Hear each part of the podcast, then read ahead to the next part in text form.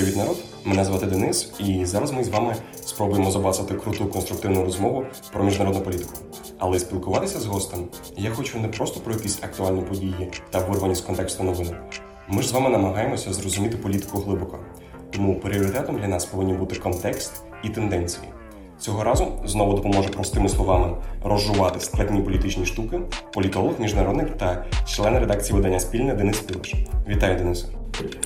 А У цьому епізоді говоритимемо про російську опозицію та на різних фронтах і невдоволення владою. У двох словах е, глобально, що в Росії зараз відбувається, і яке ваше ставлення до цього? Ну, за великим рахунком, в Росії останні, останній рік-два е, відбувається руйнування власне цієї пропагандистської конструкції, яка була створена навколо ідеї про Крим наш і цієї такої націоналістичної імперської істерії. Е, Спричинене багатьма чинниками. Тут можна згадувати їхню пенсійну реформу, і негаразди в економіці, і, звісно, невдоволення політично авторитарним режимом. І тому ми бачимо в різних точках якісь вияви стихійного невдоволення і те, що підважується власне ця така дуже позірна стабільність влади. Отож, народ, прямо зараз підписуйтесь на цей подкаст, а ми стартуємо. Політика розщеплена на атоми. Традиційно спочатку контекст, і два терміни потрібно розжувати, щоб рухатись далі. Що таке московська справа? Знову ж таки, два-три речення. Московська справа це переслідування активістів та випадкових людей, які були затримані е, під час протестів е, навколо виборів до Московської міської думи, оскільки тоді практично ніхто не був допущений з справді антисистемних незалежних опозиційних кандидатів, і навіть е, щодо системної опозиції були е, чисельні пору- порушення, і тому відбулася низка протестів, здебільшого там вони були на вихідних, на яких просто російська поліція московська ставила рекорди за кількістю затриманих буквально на годину і на хвилину. І потім частину з цих людей е, власне на них завели справи, і деякі з них вже отримали реальні строки. Угу.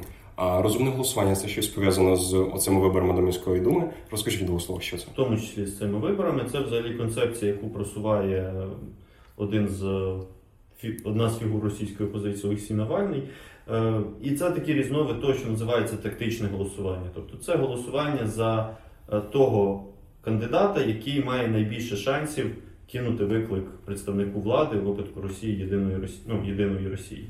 І е, він просував цю ідею на московських цих виборах, і був відповідний сайт, на якому були рекомендації щодо того, можна було отримати рекомендації щодо того, як віддати свій голос, щоб завдати найбільшої шкоди єдиної Росії. Та на конкретному кожному окрузі. На це в основному було по Росі... по Москві і ще декількох регіонах, Так. тому числі Пітер.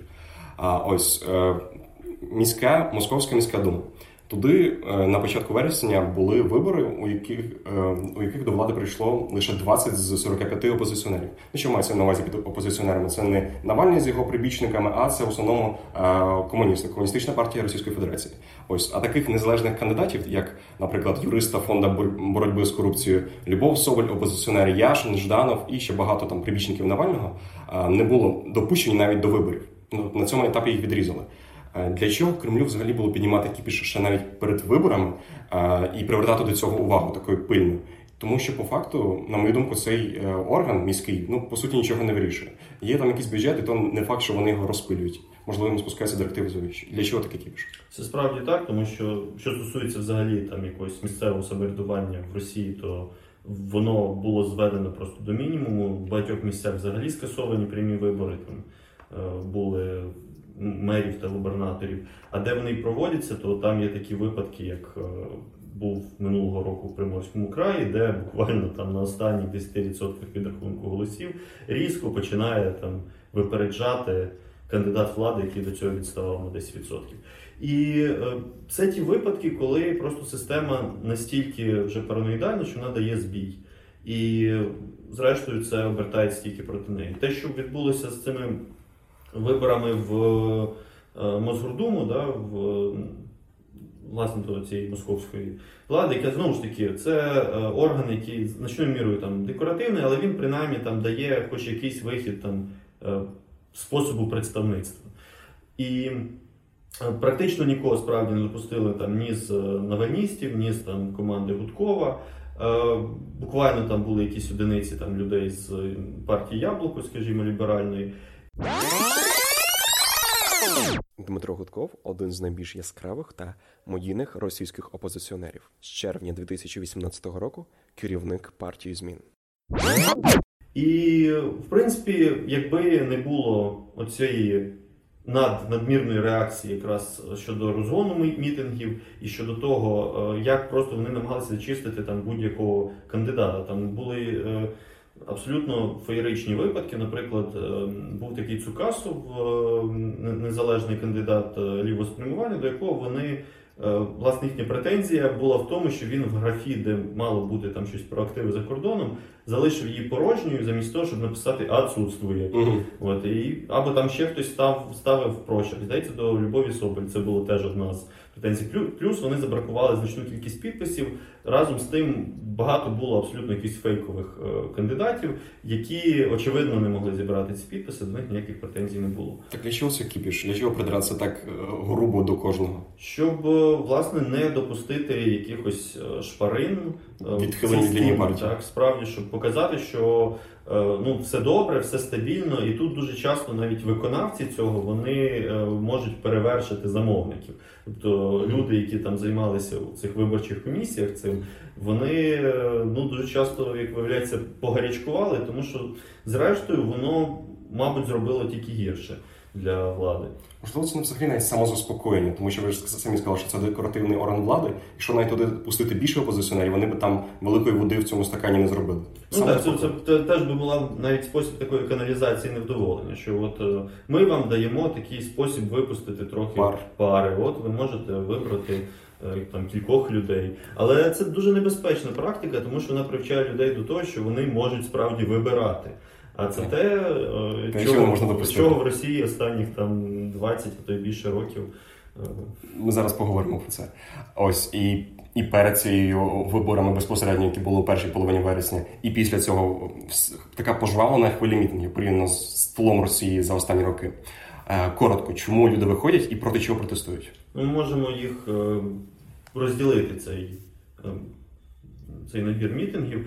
Тобто, в минулому році була ця сумнозвісна пенсійна реформа, підвищення пенсійного віку, і тоді відбувалися мітинги по всій Росії. Це мітинги такого соціально-економічного характеру, і насправді вони е, цілком спричинені тим, що російська економіка буксує всі останні роки, значною мірою і те, що Росія, е, е, власне, російська агресія. В Криму і на сході України вона була таким способом якраз відвернути увагу від власних цих економічних проблем. І звісно, кон'юнктура з цінами на нафту, от вона Е, власне диктувала те, що російська економіка, будучи сировинною, будучи за великим рахунком зав'язаною на одному ключовому продукті, вона не не працює. От і а зараз ці мітинги проти чого? І тепер ці мітинги вони дуже часто ну там відбуваються якісь конкретні погіршення ну, взагалі матеріального становища. І от е, тепер, у 2019 році, Е, і до того, скажімо, це такі мітинги, як мітинги такого умовно екологічного характеру, тому що була серія скандальних оцих е, випадків з створеннями просто сміттєзвалищ від Волоколамська до Шиєса, коли просто там якусь територію буквально перетворювали на таку Е, знищену землю, от за рахунок того, що туди просто від, відходи, в тому числі токсичні, відвозили. Зараз вони теж тривають, там, скажімо, в Архангельській області. І зараз це все помаленьку перестає політичне спрямування. Так, і дуже часто воно. Вони політизуються і вони е, починають переходити спершу там до критики уряду, до критики Медведєва, а далі вже й до критики самого Путіна. Ось, тобто ми маємо на увазі, що ці всі спочатку там починаються екологічні якісь штуки, соціальні, а потім вони правозахисні, правозахисні, а потім вони набувають е, політичного характеру, в тому числі. І мені здалось, е, що там дуже багато молодих людей зараз. От чому молоді, чому молодіють мітинги? Ну і це. Це з одного боку справді так, а з іншого боку, це навіть гіперболізується, от в, в тому числі в офіційних російських ЗМІ, які намагаються підкреслити, що це там якась дітлахи Дітлахи. там да, і обмануті Навальними, що це там хрестовий похід дітей. І такі всі речі вони викликають дуже таке відторгнення від е, влади, яке на це реагує дуже дуже часто якось навіть абсурдно, коли намагаються залучити якихось лояльних там, скажімо. Е, типу зірок, от, які і так дискредитовані, стають ще більше так, е, сумнозвісної Тімоті, от, який записує там З да, записує трек на підтримку московського мера Собяніна і ставить рекорд, антирекорд в російському інтернеті за кількістю дизлайків. От. Ем, ну, Але справді суть в тому, що це підросло покоління, яке в принципі не знало нічого іншого, яке все їхнє життя, скільки вони там ходили до школи, все там пішли в університет, да, все був, була одна людина на чолі, от, і в принципі нічого не змінювалося. І з іншого боку, в них немає цієї травми там 90-х е, і раніше. І вони з одного боку сформовані вже в закритому такому е, суспільстві, але з іншого боку, вони е, якось вільні від тому, що вони відчувають менше страху. Можна і так сказати, так. Е, це це, це відчувається, що е, багато з них не бояться, тоді як їхні батьки, от вони привчені у цій логіці не висовувайся. От і тут є ще такий момент, що загалом мені здається, що для легітимації путінського режиму дуже важливий міф про те, що е, в нього нема такої генеалогії з цих самих 90-х, що Путін це не продовження 90-х. Вони часто використовують е, ну власне 90-ті, коли був економічний повний колапс, от і ем, буквально по всім фронтам був повний занепад. Що це щось, що було подолано завдяки там президентству Путіна. А а чи не ефективніше зараз використовувати інструмент санкціонованих мітингів, тобто ходити лише на них, там дозволених санкціонованих означає дозволений владою, по суті, узгоджений з владою, аніж як закликає Навальний до несанкціонованих?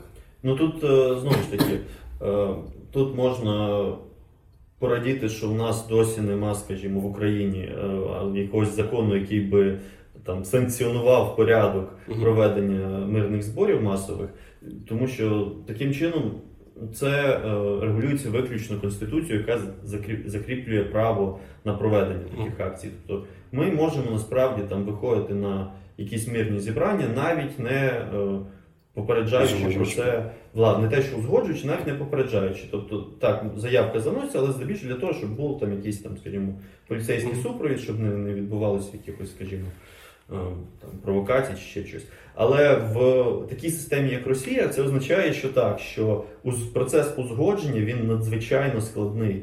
І навіть якщо пригадати їхню попередню велику хвилю протестів у 2011-2012 роках, теж навколо виборів то там е, дуже часто от влада там могла. Чому Болотна площа? Тому що Болотна площа це було одне з небагатьох місць в Москві, в якому дозволяли протестувати.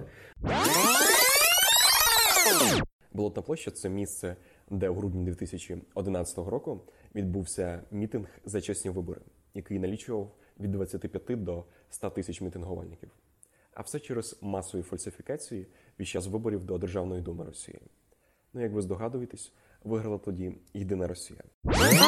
От і за великим рахунком, воно якось там стратегічно в е, якомусь географічному плані, воно там не е, не небезпечне там для якихось органів влади чи для ще чогось.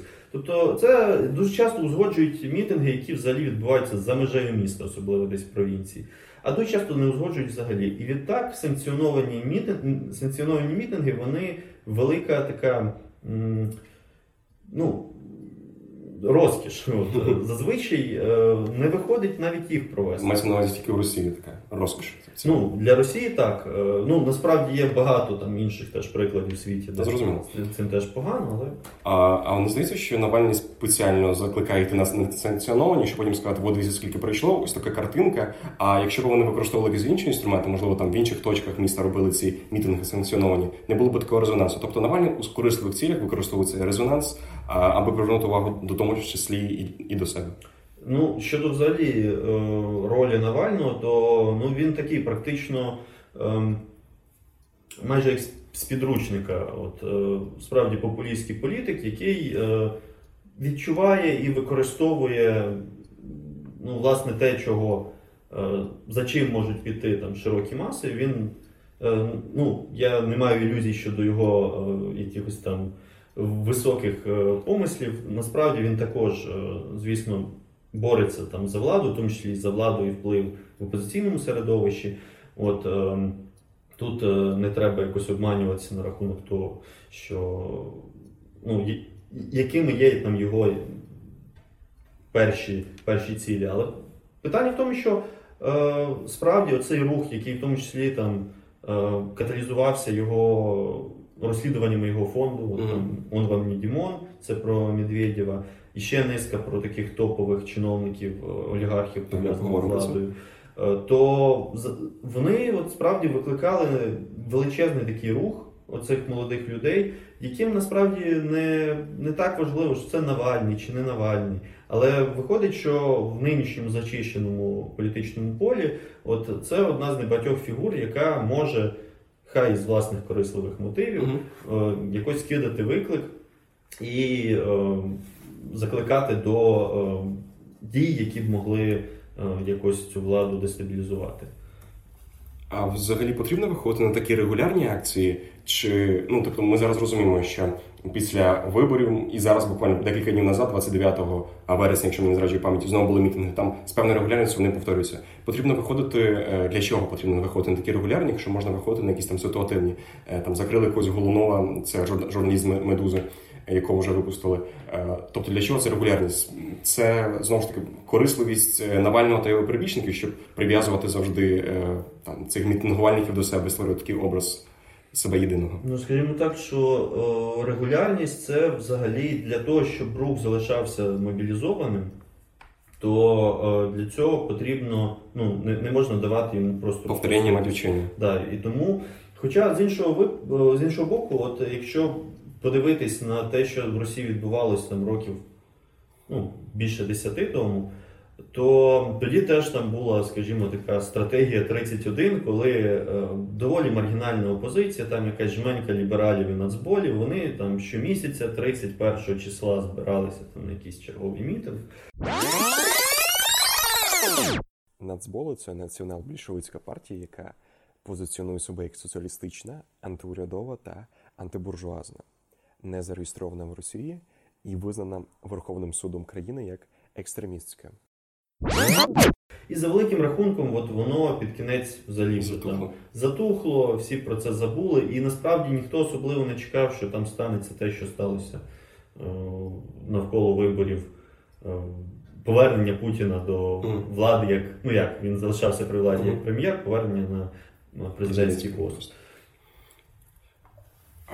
Зараз поговоримо про опозиційні змі, зокрема і блог Навального, сюди теж можна віднести, я так думаю. Ну, він не виступає окремої змі, але все ж.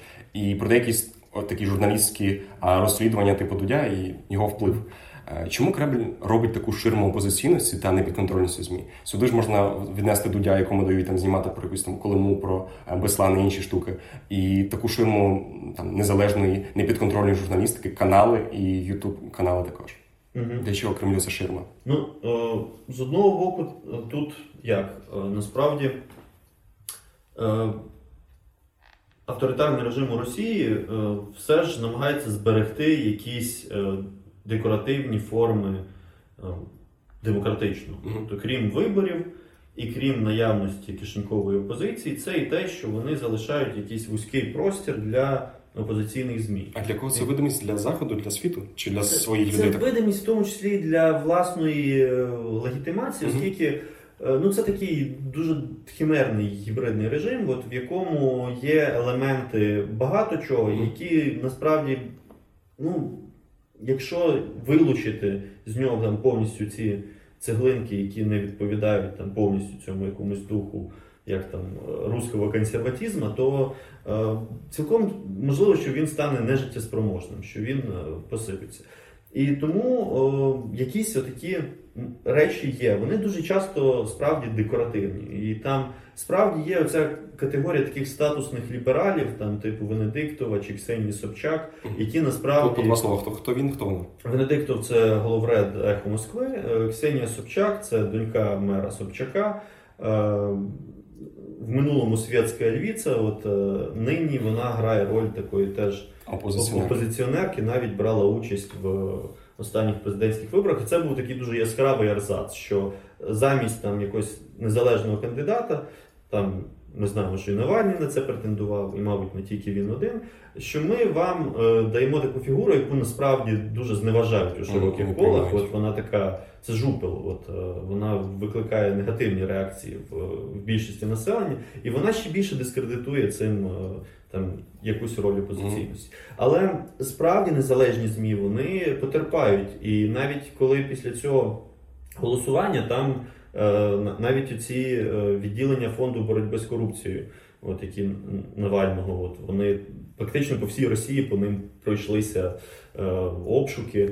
Е, Періодично навіть такі респектабельні великі видання, як е, Нова газета, от, да, про яку там той, той, той самий Олег Сенцов е, пригадує, що це був єдиний його канал, через який він міг отримувати якісь незашорені новини зі світу. Вони е, навіть вони підпадають під цей пресинг. А працює розслідування Навального? Ну тому що на моє я маю на увазі у плані громадського якогось там збурення, переслідування, тому що звичайно суди в Росії в мінусі, що ніхто там не дивиться, що він там понарозсуджував собі, і ніхто не починає якихось там карних проваджень відкривати. А у плані тому, чи не надоїло людям, це одне й те саме бачите. Гм, єдинорос, м, знов корупція. Наскільки це все актуально ще?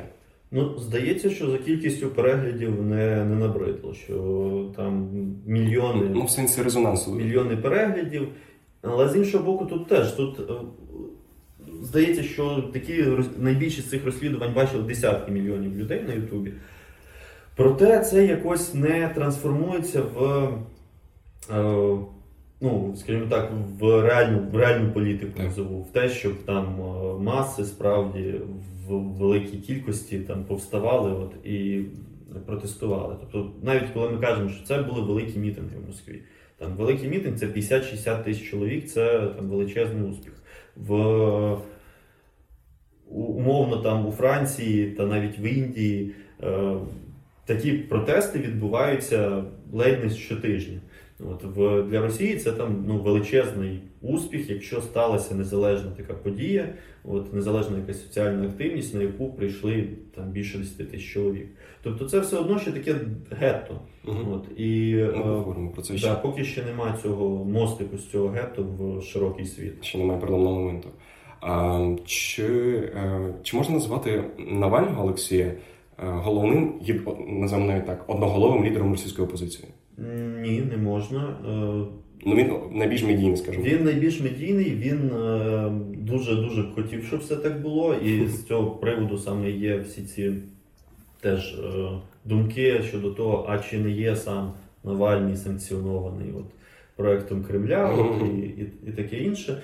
Ну тут е, не, не вдаючись в конспірологію, але е, просто теж Навальний е, фактично так склалися обставини, що він залишився справді таким найбільш відомим медійним розкрученим. е, Хоча там да, слово Навальний не можна на федеральних каналах російських вимовляти, е, про що вже там навіть самі якісь прокремлівські жартують. Е, Але е, все одно от всі-всі більш-менш знають, що от є такі. Якщо там заміряти по якимось іншим е, опозиційним діячам, то там буде дуже великий розрив у їхніх впізнаваності. Наскільки ця ідея, що він проект Кремля, видумка, конспірологія? Е, Не знаю наскільки, наскільки вона е, конспірологічна. Здається, що в Кремля немає єдиної лінії щодо Навального. Він здається, що в деяких моментах намагається його е, все-таки залишити, да, і якось можливо навіть створити для нього простір, а з іншого боку, да, ширму якусь. А в інших випадках, ну навіть оці розслідування там суди виносили рішення, що Ютуб їх має там блокувати деякі Мгм. з них. От іноді е, здається, що сама там. Сама згадка про нього викликає таке дуже жваве роздратування. Просто сам Навальний він починав як доволі контроверсійна фігура, яка там, яку виключили там з того ж яблука, він- бо він ходив на ці русські марші, це така, типу, збіговисько російських ультраправих, от е, на їхній там День національної єдності. І взагалі в нього досі ще є оці плями е, такого правопопулістського, правопопулістської риторики. От він е, е, там говорилося і про те, що в нього незрозуміла позиція по Криму, але тут навіть більш така щоденна, що він, скажімо, продовжує атакувати вихідців Середньої Азії, от там як що треба там закрити кордони, бо йдуть ці мігранти, там ще щось. Ну це такі, да, дуже націоналістичні насправді. Він далеко не одноголовий лідер цього Да, він одноголовий лідер цієї опозиції. Він далеко не просто однозначно сказати, що це там ліберальний демократ. Мгм. Тобто навіть його не всі приймають в опозиції. Ну, це, в принципі, логічно. В кожній позиції не приймає одну фігуру, завжди, завжди таке буде. Контроверсійна штука. Ось, а чи взагалі Росії потрібен одноосібний лідер? Тут я навіть хочу вдатися в психологію росіян, тому що у них такий потяг до, мона, до монарха, до царя, ось такого е, одноосібність влади, представництва, чи навіть опозиції. Чи краще, щоб цього дракону було максимально багато е, голів, щоб його було дуже важко обезголовити? Е, ось. Тобто навіть таких медійних лідерів, як Навальний. Ну так, це той випадок, коли е, да, оця роль Навального це таке криве дзеркало от офіційного цієї офіційної ієрархії, що там є єдиноначалі, там є цар. Значить, і тут має бути один вождь. Е, насправді, не сказати, що нема. Е, що, ну, е, мені здається, що це дуже таке міфологізоване бачення чи, чи там російського, чи будь-якого іншого суспільства, що воно просто приречене на оцю одноосібну авторитарну Мгм. модель. Тобто, да, є історичні паттерни, які Мгм. так склалися. Але якщо так подивитися, то були моменти, от в яких е, розвиток відхилявся від цього. Тобто це ви думаєте переоцінено це. І штучка? я думаю, що так. І я думаю, що насправді є потенціал у знову ж таки, там в коли були протести там в 11-му році, там була значна плеяда просто ем, різних діячів, приблизно десь однаковому рівні там. Е, Просто з, того часу так, будь-які голоси, які здавалися занадто вже там опозиційними, за, за, за, заглушили і у е, офіційній опозиції. Тобто на той момент там навіть було кілька ж депутатів від справедливої Росії. Е, Це там батько син Гудковий і Ілля Пономарьов, який зрештою проголосував проти анексії Криму і от зараз опинився на території України. Е, Їх е, заглушили, заглушили багатьох е, знову ж таки після. Після тих протестів була болотна справа, і були це ще справи. Це, це справа знову ж таки з несанкціонованих цих Мгм. е, протестів і з того, що там були як масові безпорядки, які мали на меті повалення влади. От і знову ж таки, що там страждали ці нещасні омонівці. От це і на тих протестах, і на цих ці е, з одного боку фотографії, де вони там е, просто гамселять людей, от і там розбивають голови. От а потім. е, В них кидають пластикову. Да, випадкових людей е, судять за те, що вони кинули пластиковий стаканчик, чим дуже е, травмували е, цю дуже таку крихку да, статуру і психіку цього монівця. От до чого я? Що тоді, після 11-го року, багатьох таких активних е, діячів опозиції е, чи заглушили, чи посадили напряму, чи вигнали з Росії. Так треба зараз у цьому е, дракону багато голів чи одної достатньо? Ну, Звісно, треба багато. І тут плані велика того, щоб- небезпека. В плані того, щоб їх було важко заглушити. Там трьох посадили, четверта є, виросла ще. В цьому плані Ну, в тому числі і в цьому. Не кажучи вже про те, що якщо е, справді потрібен перехід до е, більш демократичного суспільства, то це й передбачає велику кількість плюралізм е, думок. так. А, а що силовики? По-перше, ОМОН, те, що ми вже згадували, це спецпризначенці, силовики, можемо їх так назвати у двох словах. На якій стороні вони в голові зараз, насправді? Ну, тобто, я маю на увазі, їм то влада дає накази там дубасити інших, а насправді вони розуміють, що роблять, що це може бути як з Беркутом в нас в Україні. Ну, тут як з Беркутом, там навіть кілька знайомих облич е, фіксували. Да, там Беркутівця Косюка, наприклад, який 5 років тому тут розганяв мітинги, тепер він розганяє мітинги в Москві. От є такі фігурки. Чисто От. на, на OLX знайшов роботу. Ну, таке от. Е, і тут питання до того, що загалом ці е, люди, які йдуть в е, спецпризначенці, от те, що називається Riot Police, е, вони апріорі йдуть. Тут не можна сказати, що вони якось себе обманюють, там, як, що це там просто поліція, людина хотіла там справді розслідувати злочини. Це люди, які від, мають віддавати собі е, Належно. ну, належно, але так е, як усвідомлювати, що їхня основна функція це протистояти протестам з боку власного народу, захищати владу. Е, і на відміну там від військовослужбовців, які там мають захищатись від якихось іноземних ворогів, вони мають е, захищатись від внутрішніх ворогів, які там можуть бути просто їхніми сусідами, членами родин. От е, тому Тобто те, що в них в головах, от мене чесно кажучи, лякає. Е, Тобто важко зрозуміти, що вони в голові, але можемо сказати точно, що вони знали на що йдуть. Вони знали на що вони, вони на відміну да, від якихось там військовослужбовців строкових там чи просто рядових мінтів, вони розуміють, що чи змогли їх лояльність скупити чи на російська влада там грошима, квартирами, іншими якимись матеріалами? Звісно, тобто це ті, та категорія населення, яка, ну я думаю, що якщо будувати ієрархію, кому на Русі жити хорошо, як е, Некрасов писав в 19 столітті, то зверху так будуть ці ця е, олігархічно, бюрократично, е, ну знову ж таки, е, ФСБшна верхівка, от, е, де, де всі ці три категорії дуже взаємопов'язані. От. А слідом будуть серед привілейованих е, груп якраз е, в тому числі працівники правоохоронних органів, які лояльність яких без- без- безперечно купляється. От. І це І- ті, ким, ким жертвувати не будуть. Жертвувати в сенсі кидають вогонь і воду? Ну тобто, що не будуть їх, скажімо так, за в першу чергу за їх рахунок не будуть е, скорочувати там видатки. Тобто скоротять е, Ага, видатки ага. на освіту, тобто на них- на них економити не бюджетників, да, але на них економити не будуть. Супер. Тобто, я думаю, і вони розуміють, що їх купили, і влада розуміє, ну влада тим більше розуміє, що ми їх купляємо задля якихось цілей. Тут е, є цікаві паралелі з тим, що відбувалось століття тому, в, зокрема, лютнева революція 17-го року. Там є момент, коли накази, які продовжує віддавати царська влада, вони вже не виконуються, тому що баланс сил зміщується на бік повсталого народу. І це тоді сталося спершу перейшли там кілька полків в Петрограді, але потім був момент, коли, зрештою, навіть там е, частина, ну не те, щоб жандармів, але от цих козаків, які козаки на, на царській службі, які вважалися, що це такі най, Найбільш лояльні. найбільш лояльні і ну.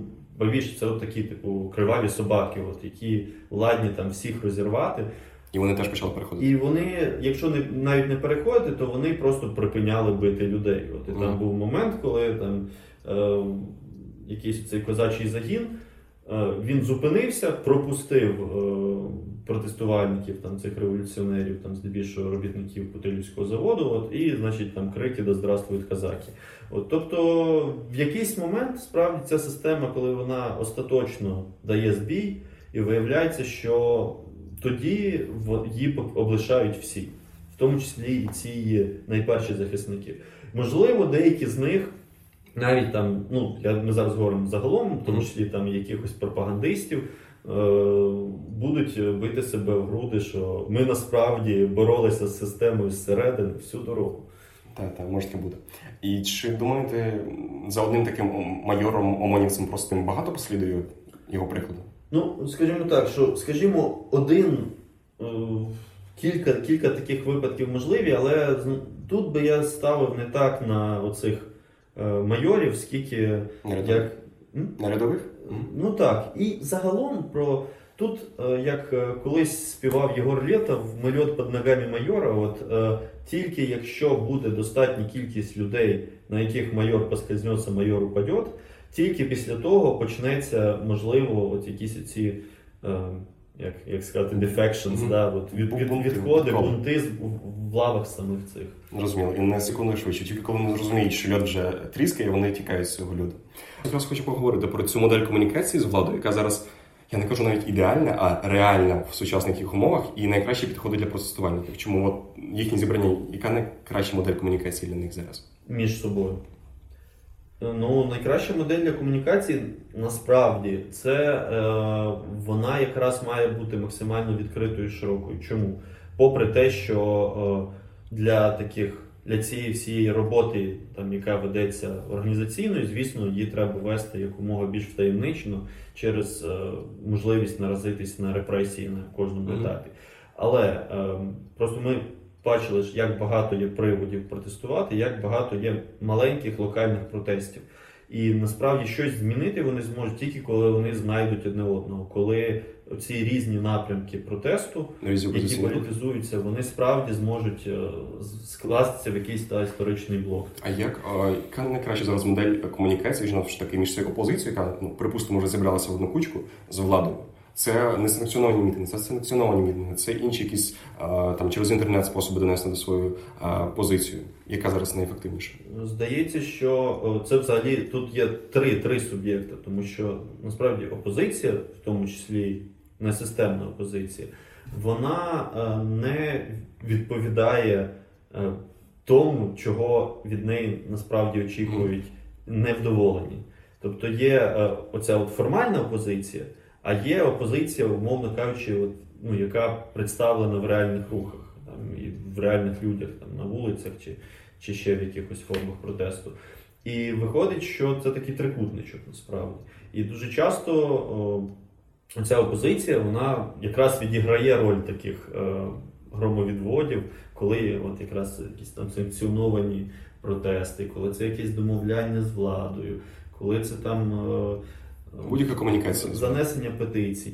Ну тобто, звісно, тут комунікації з владою не уникнути. Мгм. І, але е, це, зрештою, дуже часто робиться коштом якихось реальних е, дій, які б могли е, покращити становище тих, хто, хто внизу і хто протестує.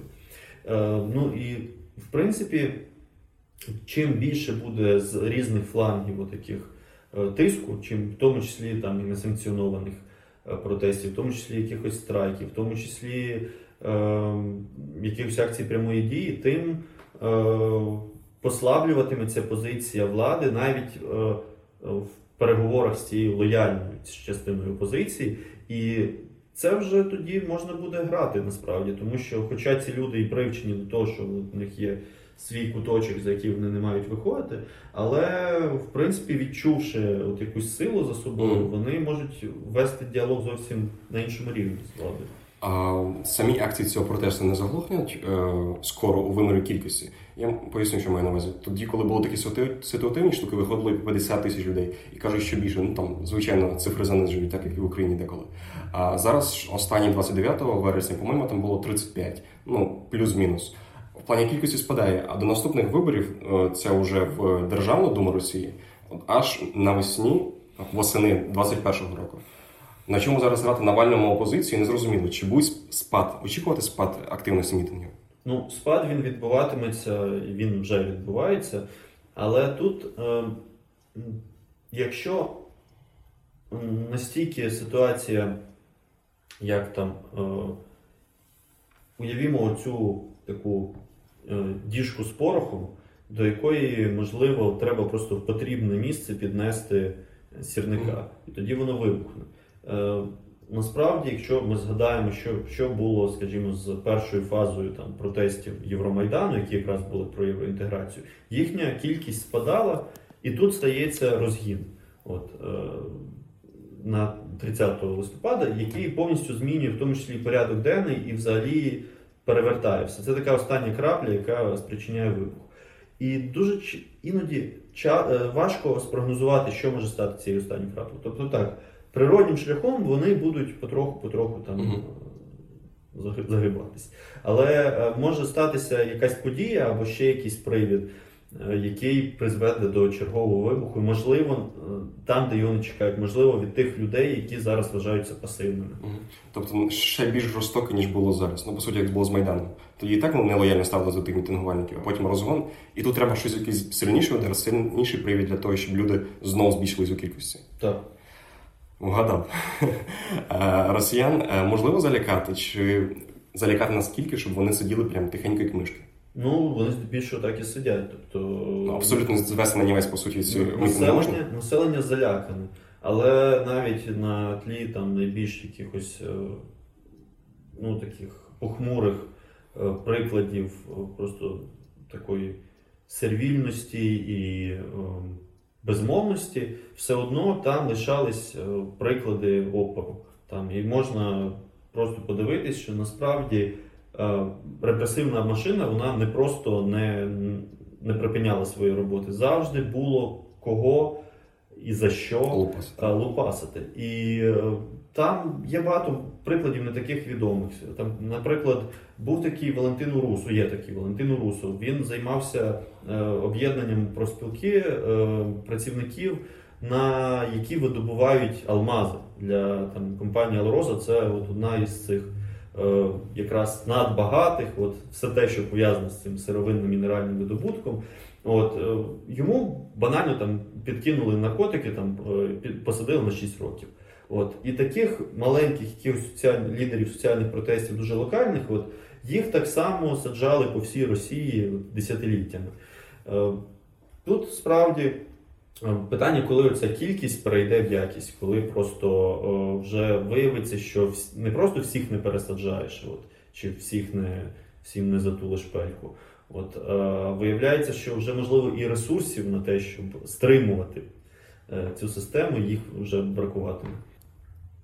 Чи є сенс мені, як росіянину, виходити на протестні акції? Знову бавимося цю гру, я простий росіянин. Е, Який мені сенс? Що це змінить? Ну, як? Це, е, це питання насправді універсальне. Там, е, всюди в світі люди змушені зважувати за і проти, і е, питання того, що можливо ну, ставиться на кін не просто там якесь особисте благополуччя, особливо, якщо і так у вас умови проживання не, не, не, не благополучні. Але справді ви там ризикуєте втратити роботу, можливо, втратити сім'ю, можливо, опинитись у в'язниці. От за е, в плані якомусь короткостроковому для вас е, це справді тут більше ризиків. Але як показує вся світова історія, тільки таким чином можна щось змінити, тільки зважившись на е, те, що терпіти далі не можна. Але дуже часто просто сама влада доводить е, кипіння до того рівня, коли вже справді втрачати нічого. І тоді е, ну, це вже практично вирок. Я якраз хочу запитати, у чому ця точка кипіння? Що повинно так переламатися, надламатися у свідомості росіян? Я не говорю зараз про їхню пасивність, вони такі ж самі, як і українці, в плані пасивності і активності.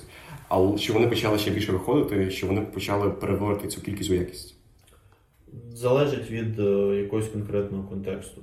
Тобто, але здається, що е, чим далі, тим більш е, ця така антисоціальна політика, е, яка спричинена економічними негараздами, е, тим до більшого невдоволення воно буде призводити. Просто ще лишається оцей часто образ доброго царя, лихих бояр, от, і того, що можливо там Путін не нас знає. не чують, да, Путін не знає. Але дуже часто це, це кажуть ті самі люди, які водночас е, вони е, ну просто такою палають лютою ненавистю взагалі до цих паразитів, які сидять в Москві і там в Пітері, які живуть зовсім не на тому рівні, як решта Росії. І от е, це значною мірою такі навіть самонавіювання, самообман, от, щоб не- було гірше. От, що може, можеш бути як в 90-х. Да. Чи як постійно каже російське телебачення, ви хотіте як Україна? От, Така е, пауза. да. А як співставити собі в моїй голові, як простому росіянину, можливість, от на шарках Терезі у мене сісти в в'язницю на реальний срок, просто типу, за прихід на акцію, там вийшов з метро, е, там кинув пластикову, навіть не навіть не в ОМОНівся, а просто в смітник, і от ти сідаєш. І моє велике бажання в той же час на іншій шальці Терезів сказати величезне фе всій цій владі. Що повинно бути черговим важливіше? Моя безпека чи держава? Перший чинник, чинник безпеки, він уже по факту підірваний державою. Тобто у цих процесах судових ми часто бачимо, е, ну, по-перше, це загалом звичайні не лідери протесту. Це випадково затримані люди. Частина з них справді там активісти, частина може бути навіть радикальними, е, радикально налаштованими. Але серед них так само багато людей, які могли прийти на мітинг перший раз, які могли просто поруч стояти. Це робиться для того, щоб інші люди перший раз не прийшли взагалі. Саме так, да, що да. І іноді навіть це бій своїх, щоб чужої боятись. Але це означає, що ваша безпека вона і так під загрозою, навіть якщо ви до цього всього не приєднуєтесь. Там було теж багато таких відео, де е, там жінка голосить, що я там Я член Єдиної Росії, та там її чоловіка коротше, пов'язали, який просто переходив дорогу. От, е, і її там ніхто не йме, от, і там вона щось через тиждень вже е, е, розкаюється і каже, що от вона більше не, не, в єдиній Росії. Тобто, навіть якщо ви такий зівака, який такий посторонній, який не хоче до цього всього нічого мати. Е, Ну, як то кажуть, якщо не, цікавитися політикою, політика зацікавиться вам. Але, до речі, теж е, хороша ілюстрація, що ті люди, навіть у цій останній московській справі, більшість тих, хто відмовилися підписувати написані за них там признання, да, які відмовилися брати на себе провину в тому, в чому їх там звинувачували, в цих пластикових стаканчиках і там е, душевних стражданнях ОМОНівців, їх здебільшого випустили. Є, звісно, винятки. Є там відомий виняток це Костянтин Котов. Це людина, яка е, давно ходить на мітинги, в тому числі ходила і на акції солідарності з політв'язнями, в тому числі з українськими політв'язнями, і в тому числі там е, передавала е, там передачки е, е, українським морякам, які знаходилися е, тоді як заручники в е, руках російського репресивного апарату.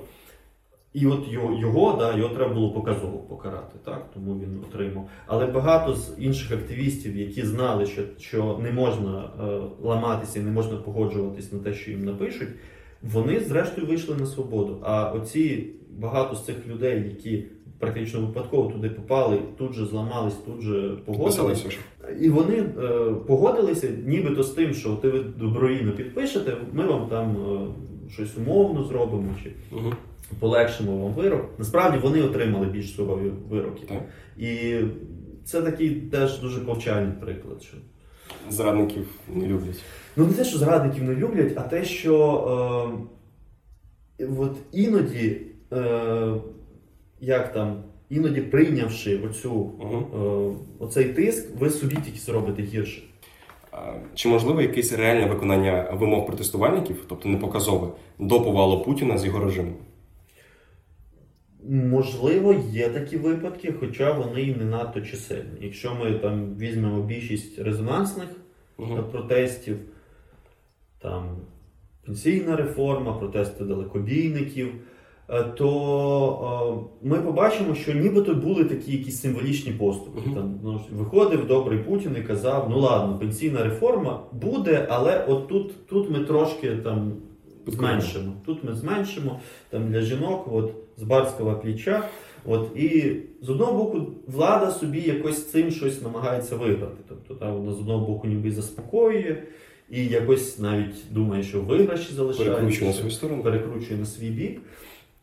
Але це призводить до того, що дедалі менше вірять от якраз цим таким поступкам. От. І е, з одного боку стає зрозуміло, що все-таки протести діють навіть в Росії, тому що змушена якось там збиратись докупи от, і робити як там е, гарну міну за поганої гри е, влада. А з іншого боку, виявляється, що е, от її спроба видаватися там на боці народу, от вона теж наскрізь е, лицемірна. Да. А оці мітинги, взагалі, опозиція сильно розхитує лодку. Тобто, якими способами вона може розкидати цю лодку сильніше? Ну, здається, що о, сама, що більше всього розхитує цей човен російської стабільності, це сама влада, навіть більше, ніж е, опозиційні мітинги, Е, реакція влади, репресії влади.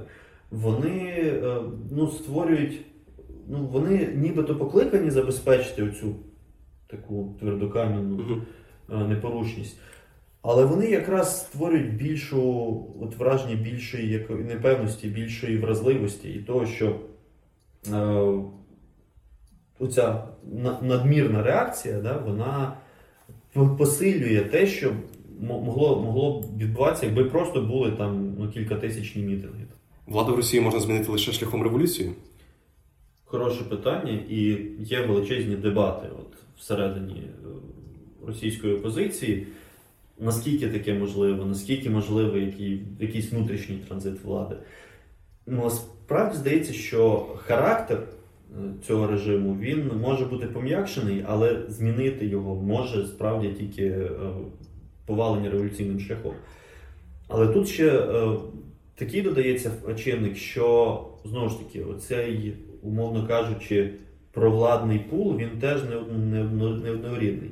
І що е, оця якась дестабілізація і спроба повалення вона може прийти не лише з боку опозиції там різного штибу, вона може прийти і більше дестабілізації якраз з боку е, теж якихось гарячих голів, е, таких ультранаціоналістичних. Цілком можливо, що виділиться якраз така група, яка спробує е, повернути політику в русло, яке було б ще агресивніше, ніж політика Путіна. І е, якщо щось прийде з цього боку, то ну справді е, можемо побачити там просто якийсь коловорот. От цей сценарій, коли про який іноді згадують, що там розпад Росії, причому розпад Росії не в тому сенсі, що там якісь республіки на північному Кавказі вийдуть, а от такий повномасштабний.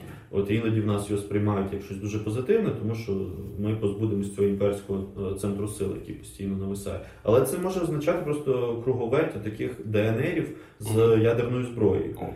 А що далі з російською позицією? От як на мене, вимальовується така альтернативна башта.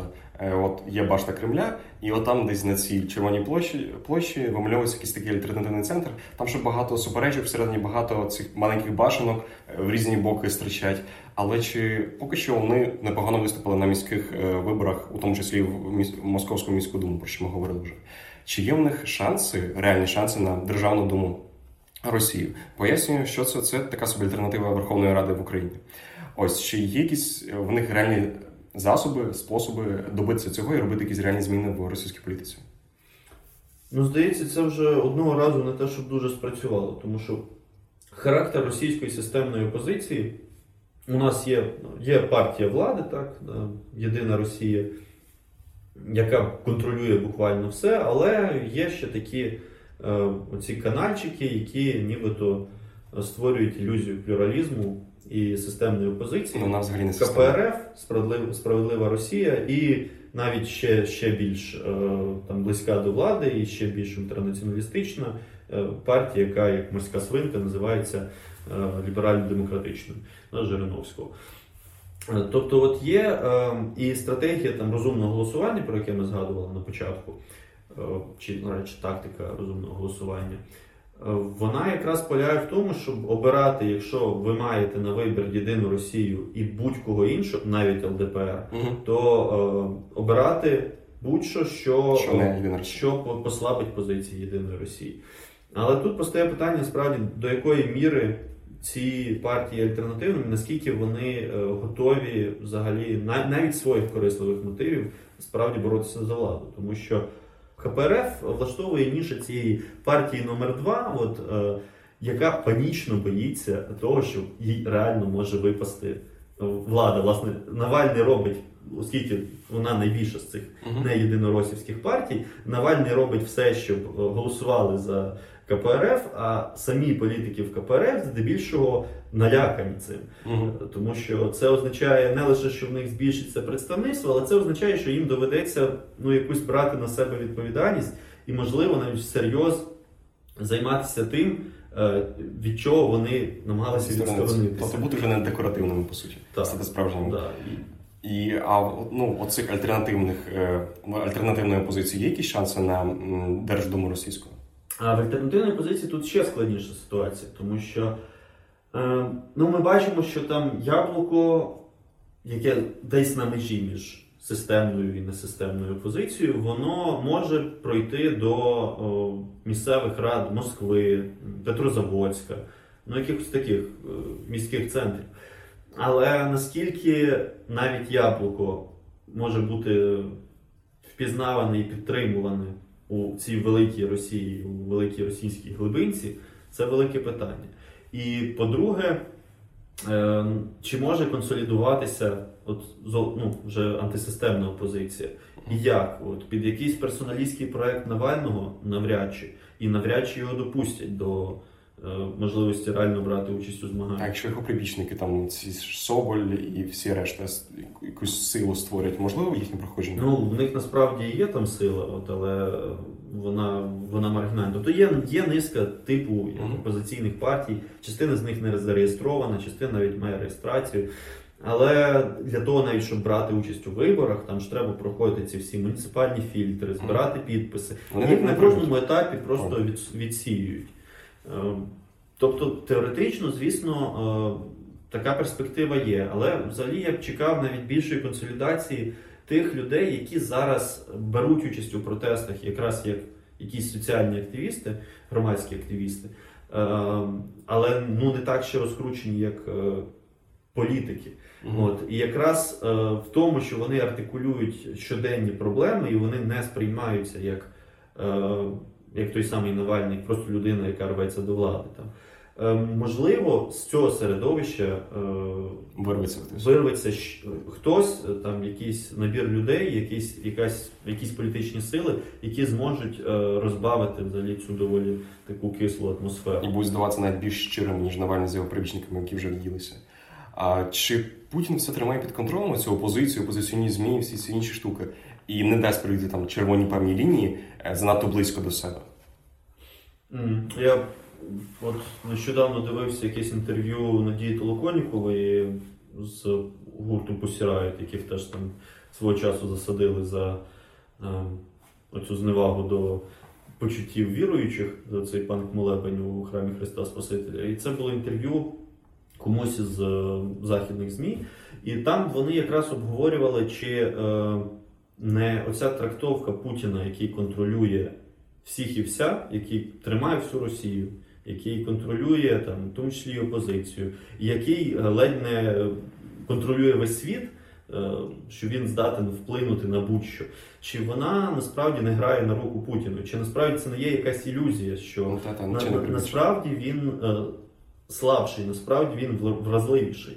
Просто якраз це частина цього іміджу, такого Самодержавця. самодержавця, який справді просто вершить судьби от всіх. Е, можливо, е, це вже е, справді, якщо й було так, що його вплив там був вирішальним, можливо, ця точка вже пройдена. І можливо, е, опори, опори цієї системи вже руйнуються. А чи сильно сам Путін боїться опозиції? Навіть чи достатньо вона сильна, щоб її боятися? Хороше питання. Це знову ж питання про. Ми не, ми не знаємо, що там відбувається в головах у людей. Але здається, що він справді е, не всемогутній, і так само він здатен відчувати страх. І здається, що його е, лякає навіть та доволі слабка, вбога, якась опозиційна реакція опозиції, реакція суспільства, яка існує зараз. І це почасти пояснює оцю істеричність е, в, у відповідях, да, коли намагаються це все придушити, якраз намагатися все контролювати.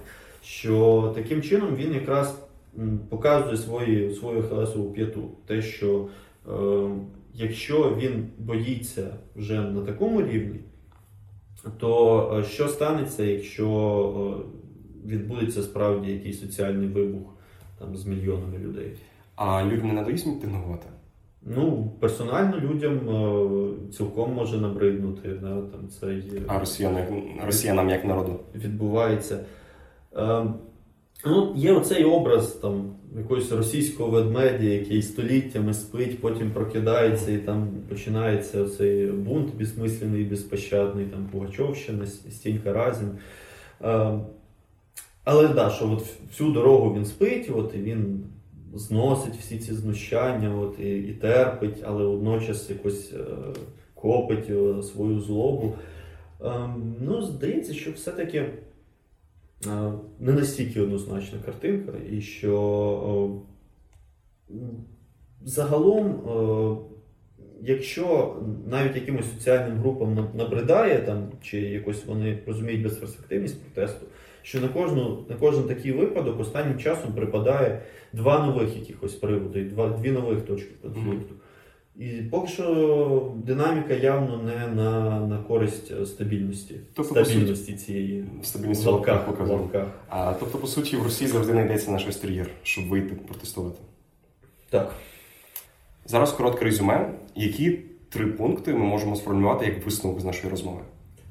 Перший, що так званий кримнашистський консенсус, от е, Кримнашистське слово Кримнаш. Кримнаш, так. Ну тобто те, що е, 5 років тому Росії шляхом військової агресії на території України вдалося сцементувати ці так звані, дуже часто кажуть про там 84%, так і е, нібито що більшість, яка лояльна і повністю підтримує владу, що він наразі зруйнований. Власне, ця е, позірна підтримка путінського режиму вона руйнується на очах, вона руйнується самою ж політикою в. Е, соціальній, економічній, екологічній галузях. Вона руйнується е, дедалі очевиднішими е, цими порушеннями прав людини, і тим, просто що якщо раніше це толерувалося і навіть підтримувалося, от значною частиною суспільства, яке казало, так і треба. То тепер якраз в цьому умовному болоті, де людей, які мовчазна більшість, яка з одного боку ні не виходить на мітинги, ні не ем, якось однозначно там е, з триколорами просто фанатично рветься захищати владу. От посередині баланс явно йде не на користь владі. Е, друге, що виявом цього є е, зростання кількості точкових протестів які мають найрізноманітнішу природу, найрізноманітніші приводи, правозахисні, екологічні, проти там, пенсійної реформи, е, проти е, корумпованості можновладців. І третє, це те, що російська опозиція, будучи е, слабкою, будучи роз'єднаною, будучи доволі такою аморфною, е, разом з тим зберігає можливості для впливу на політичний процес, проте, е, імовірно, вона досі лиша, лишається в цьому такому маргіналізованому гетто. І, можливо, якраз постання е, якихось нових чинників і нових сил споза меж традиційної опозиції, які б могли е, підважити існуючий режим. Тобто, мірою того, як е, він буде послаблюватися, чи Е, навпаки робити спробу показати, що він сильніший е, на тлі погіршення соціально-економічної ситуації, буде з'являтися якийсь політичний вимір оцього невдоволення. На кінець Бліц коротке питання, коротка відповідь. Україна набагато далі втекла зі свободою слова, ніж Росія. Тут Україна знаходиться не наша Україна, да? Україна, Вірменія, Молдова. Вони знаходяться на роздоріжжі. Але водночас ем, нам вдавалось відстояти свою демократію. Е, тут є як е, заслуга того, що е, масові мобілізації в нас майдани, протести відбуваються там, якщо подумати, то з регулярністю високою, тобто є рівень свідомості свідомості і мобілізації, власне, готовності до протестів, хоча після неї наступає це розчарування. А з іншого боку, тут є просто ще такий негативний чинник в тому, що е, це був і результат того, що ми підпадаємо під те, що політолог Лукан Вей називає конкурентним авторитаризмом, коли е, є різні, скажімо, фінансово-промислові олігархічні групи і політичні сили, які їх обслуговують, які е, воліли б встановити теж авторитарний режим і розчистити всіх своїх опонентів, але не не володіють достатніми силами, щоб їх переграти. І тому оця їхня конкуренція вона створює якраз простір для е, в тому числі там більш-менш демократичного волевиявлення. Е, просто ця небезпека завжди чатує в тому, що якась сила е, переважить і почне підминати під себе. Тому можна сказати, що ми пішли, звісно, іншим шляхом, але в нас завжди є ця небезпека, і ми повинні е, тому боронити е, повсякчас політичні свободи і права людини, щоб не допустити от відкату і е, до якоїсь більш монархічної до такої, да, до такої, ну до, до власної форми путінізму. А Навальний би зміг полагодити човен? Ем, не знаю, мені здається, що Навальний він багато в чому нагадує самого Путіна, тому не впевнений. А Навальний проект Кремля? Ні. Але щось в цьому є. Тобто він не проект Кремля, але Кремль його використовує в конкретні моменти. А Є сенс продовжувати? Так. А Путіну довго залишилось ще? Е, Не дуже. Е, Думаю, що не дуже. Тут, мабуть, більше сподіваюся, що не дуже. Але ем, мені здається, що е, не, в нього модель не життєспроможна. А Росіяни що не виходять на мітинги боягузи? Ні, вони, е, вони можливо сплять все ще, але ем, всередині, е, Киплять. всередині вони вже киплять. Да, дуже дуже дякую, дуже дуже Прошу. точно. А що взагалі в страх втратили? Ще ні, але скоро втратять. Хто винен? Кто виноват, что делать? Хто винен? Ну, винна ем, олігархічно, бюрократично, ФСБшна верхівка. Коротко ясно. А ну що ж, народ, мені не вдалося залізти в голову ні до Україн... до російського опозиціонера вже про українську, а, ні до якогось єдиноросу умовного, ні до простого росіянина. Але багато речей дійсно стало на свої місця. Дякую за це, Денисе. Дякую. Якщо у твоїй голові картинка теж прояснилась, то підписуйся, обов'язково ділися з друзями та критикуйте. А ще особисто буду дуже вдячний за оцінки і коментарі до цього подкасту прямо ось тут на платформі, де слухаєш. Твоя оцінка та коментар допоможуть більшій кількості народу дізнатися про цей подкаст. А в мене, а мене мотивуватимуть робити ще якісніше. І останнє. Не забувай підписатися на телеграм-канал, аби першим отримувати сповіщення про нові епізоди і корисні бонуси. Далі більше краще. Почуємось.